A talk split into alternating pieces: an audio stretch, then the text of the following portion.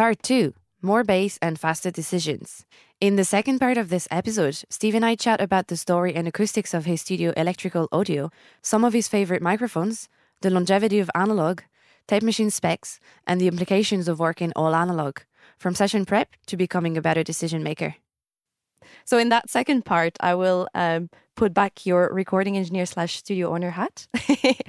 um, you own electrical audio in Chicago. Can you tell us about the uh, history of the studio, how long it took to build it, the design features like the Adobe walls and the uh, coupling, decoupling systems between the room, or like the coupling with the basement, etc. Can you tell us about that? Yeah, the studio was built um, over the course of several years. I bought the building in 1995. Um, we had the general plan and verify, you know, that was sort of fancied up by a proper architect fairly early. It took a long time to execute. Um, Studio B opened in April of 97, so about a year and a half after we bought the building. And Studio A opened about a year and a half after that. And there was construction underway the entire time in one studio or the other. The studio was built to a standard that I, I thought would mean that I would never have to go anywhere else. And I'm, you know, more than 20 years later, uh, I'm still quite happy here.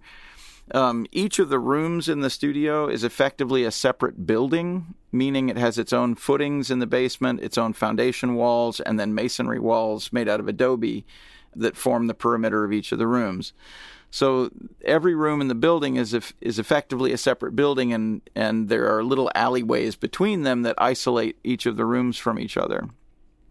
This provides very very good sound isolation and good vibration isolation, not just between the studio rooms, but between the rest of the city and us. Like we're right next to a major thoroughfare. Uh, Belmont Avenue, and so there are trucks rumbling by all the time, and we're immune to that there was a building next door that was being demolished by, you know, a wrecking ball.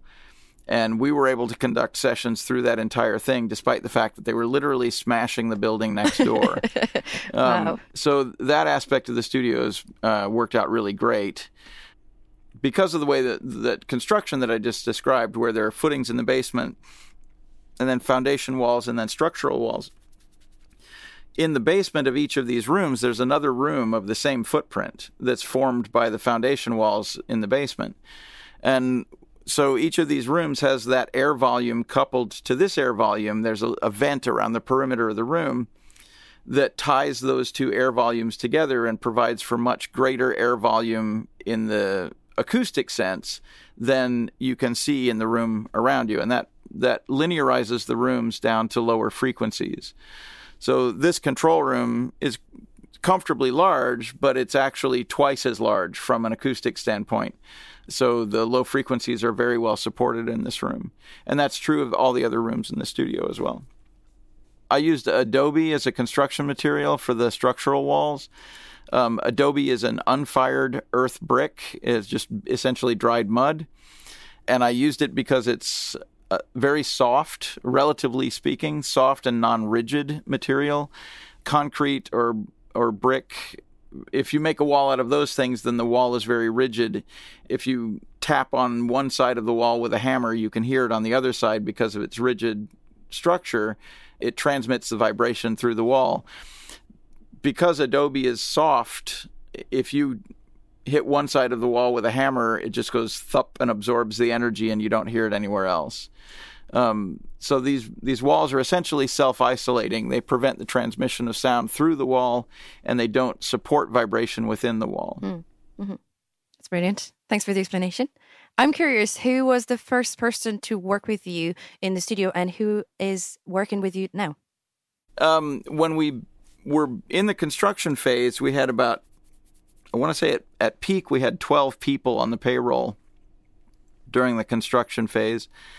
Post construction, um, when we were operating as a studio, the maximum number of people we had in the bill and uh, as employees, I, I want to say, was six full time employees plus um, a rotating crew of interns. And now we have four full time employees and uh, a rotating crew of interns our mutual friend Gregoire was a, a um, an intern here first, and then he was a staff engineer for a few years, and he's now independent, an independent freelance engineer, but he still comes back here now and again to do sessions. Mm. And who did you train personally? Who do you train still today? Um, Greg Norman, who's our chief technical engineer at the studio and another recording engineer here, he's been working here the longest. Like he worked for me, or he was an intern before I even owned this building. I had a small studio um, in a house about a mile from here, and he was an intern at that house studio. And then uh, once we bought this building, he worked on the construction crew. And then after the building was finished, he carried on working here as an engineer. He taught himself electronics.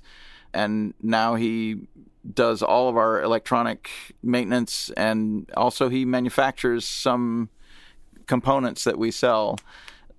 That yeah, there's a, a mic preamp that he designed that I think is absolutely stellar. I, I it is my my preferred mic preamp for a lot of different things. Mm. I would like to try it, so hopefully I will.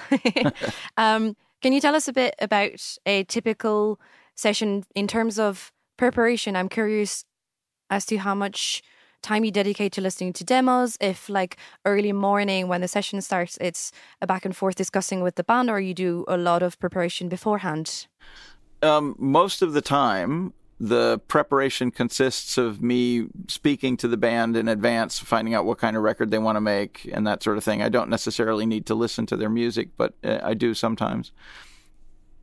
The beginning of the session is a long conversation, or a thorough conversation, doesn't have to be long, about exactly what approach they want to take in the studio, like, you know, and organizing the session in terms of resources like how many songs there are going to be, how many minutes of music, how many. Taylor, I think someone's here for you in the front door. Hang on one second. I'm going to see if I can mute this. I like the sound of it. yeah. you probably not as well. Disconnect the phone for the moment. Yeah, so the beginning of a session is a is a thorough conversation about what kind of record they want to make, if there are any special studio stuff that they want to do. I get an outline of each song that shows everything that's going to appear on every song. And that's so that I can organize the session in terms of tracking and overdubbing and make sure that there's time and resources allocated for whatever we need to do. At the beginning of the session, for example, I can set the tape machine up as either a 16 track machine or a 24 track machine. Mm-hmm. 16 track is slightly better sound quality a little heavier bass response, um, a, a, little more headroom, so less distor- less distortion. Generally speaking, things sound just sound a little bit better on, on 16 track. The, that's because the geometry of the format means that each individual tape track is going to be wider. So if it's possible to fit the session on a 16 track, um, I always do it. Do just for the sake of the sound quality. 24 track still sounds fine, and some sessions require more extra stuff and more overdubs. And for those sessions, I set this machine up as a 24 track machine. But in order to know which of those to do, I have to have this conversation with the band where we figure out how many things are going to be on which of the on each of the songs and who's responsible for them. It's also good to make a big exhaustive list like that so that during the session, if things come up, if somebody comes up with a bright idea about, oh, yeah, I want to put a tambourine there, well, there's a place to jot that down and you'll make sure that it doesn't get forgotten and overlooked. And over the life of the session, over the course of the session, that document grows and becomes more complete. And uh, eventually, um, those notes allow you to sort of do a punch list and make sure that you've gotten everything done that you wanted to get done on the session. That's what I like about uh, analog recording because that session prep is paramount for the medium used because you need to choose, you know, as you said, like the 16 track or 24 track. And um, that preparation is kind of like lost in the digital world. Yeah. I mean, when you have infinite tracks available, things tend to grow infinitely, you know. Mm-hmm, mm-hmm. One nice thing about um, the analog formats is that if you know that you have 24 tracks available, you are going to be parsimonious about throwing extra stuff on there. You're not going to create future problems for yourself. You know, it forces you to make editorial decisions fairly early. It's not a case of well, just sing it 20 times and I'll chop something together. You know that that that kind of laziness is not rewarded. I mean, you do still see it occasionally, but it's it's not standard. Like the standard in the analog world is you you organize things and you get them right and then you record them. And in the digital world, you often are recording things in a state of, you know, unpreparedness and then figuring out how to make sense of them after the fact. That's a much more time intensive process. And in a professional studio environment where you're paying for the time, that's uh, a very clumsy way to go about things. It can it can get quite expensive to be indecisive in that se- in that sense. I agree. I worked in an all analog studio for three years. There was no computer in sight. And I could definitely see the benefits of it. Uh, on top of the session prep, there was also the focus that it gives to the musicians and the engineers, and the happy accidents, things that you can't remove and you have to deal with, or technical limitations like the length of the tape, or you know, not doing like loads and loads of takes. Um, do you encourage engineers and artists to work in an analog environment when they can? Well, I'm an analog engineer. Like I, I've never, I, I'm not capable of doing a digital session. I have worked on some digital sessions with an assistant where the session was started digitally and brought to the studio to do some work, and then it's going to go away from here and, and be in the digital realm the whole time. And in those cases, I have an assistant that runs the Pro Tools, and I just operate the analog side of it. That is the the microphones and the equipment and the console and I conduct the session like a normal session, but the recording medium is the is the Pro Tools rig. Yeah, my my reliance on analog methods is not a romantic one. It's not that I I have a, like a an emotional attachment to analog equipment or that you know I like the smell of tape or anything. It's none, none of that nonsense. It it's I feel a very heavy responsibility to my clients to make a permanent recording for them. And analog recording is the only way to make something that is fundamentally durable that will, you know, if we record something on a reel of tape and I put it in the box and put the box on the shelf, you can come back in a 100 years and open that box and play the session and we don't really have to worry about it. And that's not true of any digital format. There's no there's nothing even remotely close to that level of archival archival permanence. And I feel like my responsibility to my clients is to is to make their their music permanent. Mm-hmm, mm-hmm. So I um, I've been thinking about it, you know, literally every day over the course of my career, and there's just never been nothing has ever satisfied me that digital recording will have achieved the level of permanence that analog recording has. Mm-hmm. I mean, I, I do think that there are nice aspects of analog recording, uh, you know, in the in the way that sessions remain manageable in size, and you you don't find yourself in a kind of a decision par- paralysis where you have so many options of what to listen to that you don't know where to begin. And I do like the fact that when as you're working on an analog session, you are getting closer and closer to completion as it finishes, and you don't leave, you don't have a bunch of things that are kind of undecided. So I, I do like aspects of the analog workflow, but the the critical thing for me is just the, per, the the permanent nature of analog recording and knowing that I can make a master tape and that it's good for a century or so. That makes me feel much better about you know my my role as a as a as a recording engineer mm-hmm. you know? That makes sense. And in terms of choosing between 15 inches per second versus 30 um how do you decide this? Um so there there's a this is a rather involved conversation but the the behavior of the tape machine varies as a function of its speed. Like the the sound quality of the recording has different characteristics at 15 and 30 inches a second. That's at 30 inches a second, it's uh, hard to get very extended bass response. you need a physically large head uh, and a relatively large tape track in order to get good low frequency response.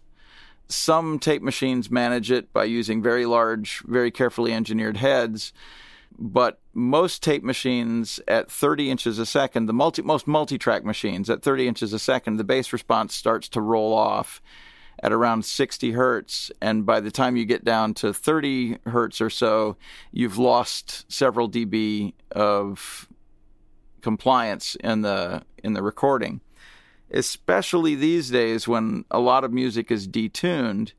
There's a lot of energy in those fundamental frequencies that are that are that low and lower. Rock music in particular, I think, sounds better if those all of those low frequencies are preserved. At 15 inches a second, the low frequency response moves down an octave, so you don't start to lose you don't start to get a roll off on the in the low end until you're down in the 20, 30 hertz region. And that's, you know, very, very low in the audio spectrum. And you still have usable frequency response below that. The tape machines that we use, the Studer 820s, the high frequency response is also still quite good at 15 inches a second. Like you get usable response above 20 kilohertz up to about 24, 25 kilohertz um, at 15 inches a second. So I feel like the high frequency response is not compromised at 15 inches a second, and the low frequency response is definitely enhanced. So I tend to do the vast majority of my sessions at 15 inches a second on these tape machines. If I were working on a tape machine that had poor bass response at 15 inches a second or poor treble response at 15 inches a second, I might change my mind. But most of the time, I found that tape machines tend to sound rock music in particular tends to sound better at 15 inches a second on the multi-track.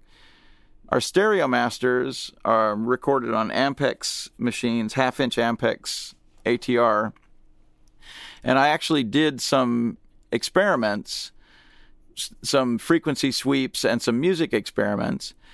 And the bass response at 30 inches a second on the Ampex machine uh, was just as good as at 15 inches a second and there seemed to be some slight, some noticeable benefit in the high frequencies at 30 inches a second. So our stereo masters are all recorded at 30 inches a second, or the majority of them are recorded at 30 inches a second um, on the half-inch Ampex machines. I recently, not recently, but a couple of years ago, I did a record with the band Sunn, and their music is very heavy, has a lot of very low frequencies in it. And I thought that they might be an extreme case where extended bass response on the half inch machine might be a benefit. So we did a, a test. We did a test mix um, of one of their songs at, at 15 inches a second and one at 30 inches a second and the one at 30 inches a second sounded better. Like the high frequency detail was noticeable, and there was no difference in the low frequency response. Mm-hmm. No, no audible difference in the low frequency response. So even for music that's predominantly low frequency information, I found that the Ampex machines at 30 inches a second are by far the the best format. Well, thanks. That definitely answers the question. um, what are the essential and or unique pieces of equipment that you have in the studio, like the Josephson C700, which has two capsules. Those pieces of equipment that you really really like in the studio. I'm I'm spoiled for choice when it comes to microphone like m- microphones. We do have an extraordinary microphone collection here, and that's just a result of me over the years buying use things that seemed useful and hanging on to them. So uh, we have a really great mic collection here, and that if I had if if I consider that one thing, I would say that's the one thing that makes my life easy in the studio is I, I never have to worry about not having the correct microphone for something. We have a lot of Josephson microphones. The E22 is a condenser microphone.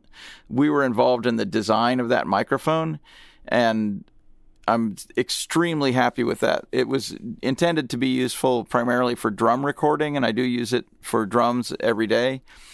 But I also find it quite useful on guitar cabinets and as an acoustic instrument mic, and occasionally as a vocal microphone. the other Josephson mics that we've got uh, that I really like, there's a, a small diaphragm condenser microphone that uses a Gefell capsule, the C617 has absolutely phenomenal bass response. Like it goes down to like sort of seismic frequencies in its bass response, and it's it's the the best sounding mic over a piano that I've ever used. Uh, and I yeah I consider them essential now. The other Josephson mic you mentioned, the C700, is a intended to be a vocal microphone. It has a a figure eight capsule and an omni capsule, and you can blend those capsules to synthesize a polar pattern. But they also it affects the sound quality as well. Like the more as you add in the figure eight capsule to the omni capsule, you get a more detailed, more up close sound. And as you back off the figure eight microphone, you get a slightly more diffuse sound, slightly less proximity effect, slightly less detail. So I find it very useful being able to dial in the sound quality using that microphone by adjusting those two capsules against each other.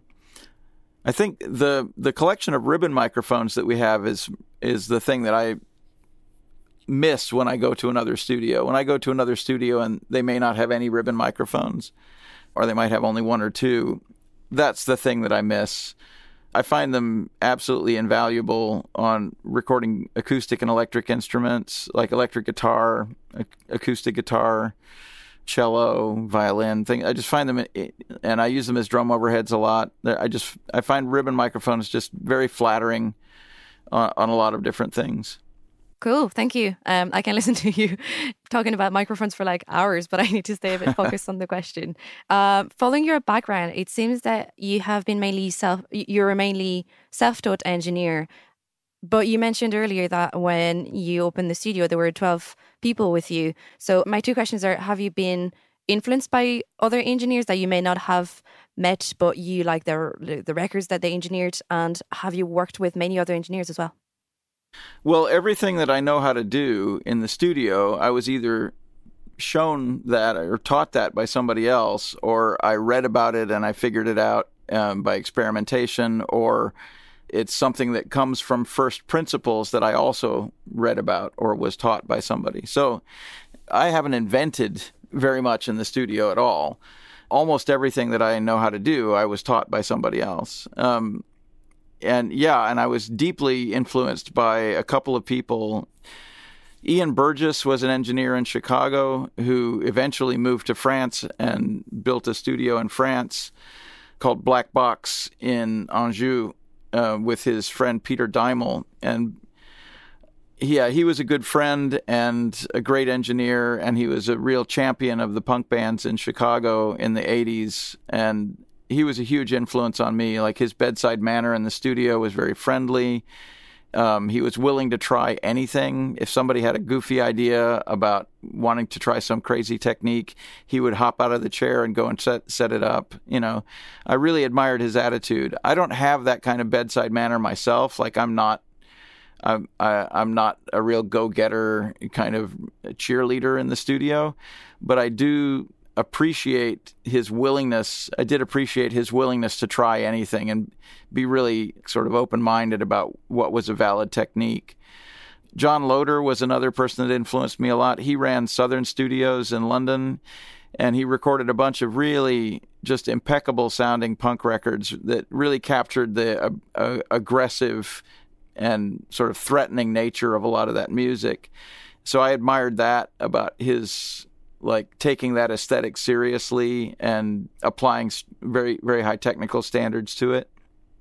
Um, and he was also you know very generous with his information. Like whenever I had a technical question, he was he was always happy to help answer it, and uh, he gave me a lot of advice when I was opening the studio, like how to go about doing things from a organizational standpoint yeah, he was just a tremendously helpful person, uh, and and the two of those guys, I definitely emulated them. Um, not necessarily their recording style, but their attitude in the hmm. studio. Wow. As far as listening, I think the first records that I heard that really that sounded remarkable to me, that where I made note of who it was that had done the engineering, were some of the post-punk records made in the '80s that Steve Lillywhite made a lot of those records had a really dramatic sound that was quite different from what had come before them and very like live ambient sound. And that that I'm sure that had an effect on me in, in terms of my aesthetic and um, records that I made. Thank you very much for sharing this, and I will like have a look into them and into their records for sure. And talking about recording techniques, have you been challenged recently, and have you experimented with something and you're like, cool, that's a new trick that I'm going to put in my box?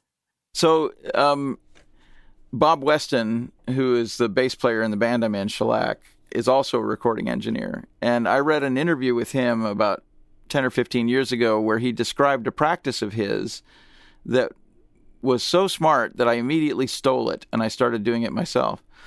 He said that on every session, he tries to set up one thing that he's never done before. He tries to, like, it can be like a choice of microphone or a placement of a microphone or a, a technique for an acoustic technique for something. He tries to do one thing at a minimum, just one thing that he's never done before and I do that myself. I, I, I, make a make a point of when I'm setting up the session, I decide that there is going to be I'm going to try one microphone that I've never tried before, and it can be a very small thing, you know, like or I'm going to try a physical location for a microphone that I've never tried before.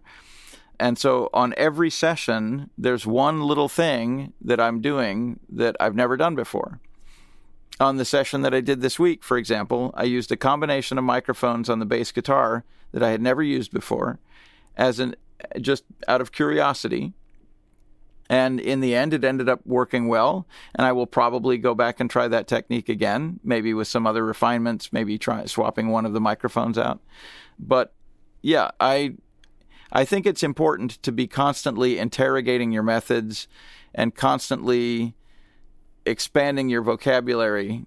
And like I said, it can be very small things. It can be subtle technical things or like a different organization of the patch bay or something. Just I found it very valuable to to make a point of doing one thing new and unique for each session. I'm laughing because the intern in the studio where I used to go regularly she was making fun of me every time I was on a session because she said like you're trying something different every time I see you and I'm a bit in awe that you are doing this as well. I'm just like, oh my god. so yeah, it's it's it's a great approach. Yeah, I think it's a really good way to improve your, you know, the the sort of comprehensiveness of your knowledge is by constantly finding something that you've never done before and forcing yourself to con- confront it. I when I was in college, I um, I studied painting under a painter named Ed Paschke. Um, and uh, he's a, a, a, guy I admire tremendously. I admired tremendously. He had a thing that he would do. He would routinely bring his classes to his studio so that they could see a working artist's studio and they, they could see his paintings in, in work. And he would offer to his students that if anybody wanted to add a little something to one of his paintings, that they should feel free. Just go up, you know, feel free. Yeah, the paints are all there. Just go and if you want to do a little something on one of my paintings, go ahead. And that struck me as kind of dangerous, right? Like, what if somebody just decided to go and make a big mess on one of his paintings? And very rarely somebody would do something like that. Somebody would do something very bold and make some like really intrusive mark on one of his paintings. But he saw painting as problem solving. Like, I'm unhappy with this part of the painting, so I have to work on that part of the painting. What am I unhappy with? You know, figuring out how to deal with the element that was bothering him. That was how he approached his method, his painting method. So if somebody introduced a new problem into one of his paintings, that was actually an opportunity. That was a way for him to learn. You know, that was an opportunity for him to deal with a problem that he hadn't considered up until then. And I love that open mindedness of his, like that generosity that just, yeah, go ahead, and fuck up one of my paintings. I'll deal with it. That's fine. you know, I, I think that's an amazing attitude. And I like the idea that I can be put in a position where I'm uncomfortable or I have something that I've never heard before and I have to make sense of it. I, uh, that, I think that's good for me uh, mm-hmm. as part of my practice. That's a very good point. It's great to hear that. Um, what I find in interviews is that a lot of people talk about, you know, your views on the music industry and the fact that you don't want to produce, but not a lot of interviews tackle the art of recording. And I was wondering, do you sometimes wish you were doing more seminars about, you know, being a recording engineer? Because a lot of people nowadays are self proclaimed mixing engineers, and it seems there's less and less recording engineers out there. What do you think of that? Yeah, I've done some teaching seminars and I enjoy them. It's engineering is something that's difficult to talk about. It's much easier to demonstrate. Like I physically show you the device and what I'm do- using the device for and how how I calibrate it and, you know, like talking about it is not that productive but I have done um, some teaching seminars and I enjoy them. I like being forced to think through my process in a manner that I that allows me to to explain it. Um, I think that's good for me. It keeps me rigorous with respect to the details and the sequence of events in a, in a, any process that I'm doing. And we did one teaching seminar here at Electrical, and that that worked well. I have done some in France at a place called Mix with the Masters. The the it's at a studio called La Fabrique near Marseille. So yeah, that's that yeah, that's a a nice thing to be able to teach and show people stuff.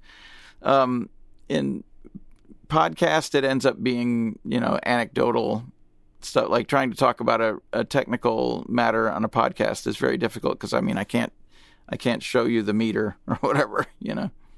Yeah, I agree, but I do hope that uh, yeah there are people out there craving learning how to record and will go to studios and learn the craft and um, that it will continue being passed on. And in terms of that passing on that legacy, some people say when you're gone, no one will do what you're doing. What do you think of that? Well, I mean, it's true that the mainstream of the recording industry is not doing, for example, analog recording exclusively, right? But there are a lot of people who have it as part of their arsenal, or there are a lot of studios that are set up in such a fashion that they can do an analog session if if the need arises, right? And as things progress and as what are now contemporary recordings eventually become historical recordings, I think there will always be a need for people who can address things in an analog fashion. And if nothing else, there's going to be a reckoning with all of this digital recording that is so fragile. I mean, we're we're already seeing it. There are records that have come up on uh, significant anniversaries where you know 25 30 years after the initial release the record label would like to make a big deal out of the anniversary of this record and do a fancy comprehensive high fidelity reissue of it. And they can't because all the work products were digital and none of them are usable anymore. And I think that reckoning will require people to acknowledge the value of the analog techniques, if only because in the distant future, the only music of our generation that people will be able to listen to is that which was preserved in an analog format. And I think as a historical thing, what I'm doing now is exactly the same as what people were doing 20, 30 years ago. And I suspect that in 20 or 30 years from now, whoever survives me will still be doing this to some degree. Mm-hmm. Mm-hmm. I guess what I'm saying is I don't think I'm the last of the Mohicans. Like, I've been to studios in various places in the world and various places in America where analog recording is alive and well. Mm-hmm. It's maybe not anybody else's day to day bread and butter like it is mine, but analog recording is still a feature of an awful lot of recording studios. Mm-hmm, mm-hmm. And long live analog. um, I'm coming to the last questions, and I promise I'll free you after that. Um, uh, do you still have time to go to gigs? And what are your favorite venues in Chicago? Um, I do. I don't go to that many. I mean, during the pandemic, I wasn't going to gigs at all, and I mean, during the lockdown portion of the pandemic, obviously, none. My band has done a couple of tours recently, so I've gotten to revisit some of the venues that I really like. Around the world, some of my favorite venues are the Vera Club in Groningen, Holland, um, Brudenell Social Club in uh, Nottingham, England. I really like the Teragram Ballroom in Los Angeles. In Chicago, I quite like. There's a venue called Lincoln Hall where my band has played a few times. I think the acoustics there are really great. I like seeing bands there. I also like really informal venues. I like like loft parties and rented halls and stuff like that. Like yeah, I enjoy informal spaces, gigs that have been sort of put together informally. I'll, I'll admit I don't go to a lot of shows at the moment. I'm still very conscious of COVID safety. Mm-hmm. Um, I have to be responsible. I, I interact with a lot of people, and I don't want to be a, a vector for infecting anybody. Mm-hmm. So mm-hmm. that makes sense. Um, and hopefully, we can put COVID behind us soon. The very last question is related to the title of the podcast, The Music Tricked Me. Let me ask you, and I'm so excited to hear your answer to that. When did the music trick you? So, when, what records have you heard that you had to go back to because you thought, how did they do that? Like, something happened sonically or musically that I can't figure out. And they may have used a trick, like they used an equipment in a weird way or an instrument in a weird way.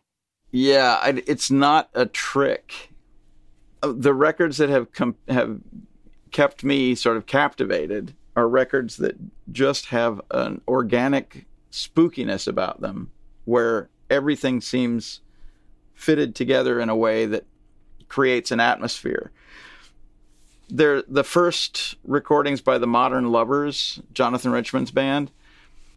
They were, I think, they were done as a demo, but they were eventually released as an album there's a song called Hospital, which is a live take of a song, kind of a story song, where you can hear the bleed of the band in the vocal microphone. Uh, and it just creates this sort of a booming quality to the to the song that sounds really photographically real to me. And that one song really captivated me when I first started listening to records up close. The Stooges album, Funhouse, has an um, amazing atmosphere. Like the whole atmosphere of that record is is just very sleazy and very captivating. Like when I listen to it, I feel like I'm in the room with those people and like the whole experience is illicit. Like there's something illegal about that what's going on on that record and and I'm getting to be a part of it there are some records that I just admire from a you know I, I think that the job done on the recording is impeccable like the early ZZ Top records I think are absolutely impeccable records they were recorded very simply they're very Spartan records but they sound really crisp and really powerful the Neil Young record Zuma that's another record that like it seems like a world when you listen to that record it's not you're not hearing sound you're hearing you know, it's it's like you've been allowed into a place. Wow. That's plenty of records. That's plenty that listeners can listen to, discover, or re listen to with that in mind. Uh, so thanks so much for sharing that. And I'm very appreciative of your time. You've been more than generous and we've covered everything. It's been great. So thanks so much for all that. Well, thank you. Thanks for having me. This has been fun. thanks so much.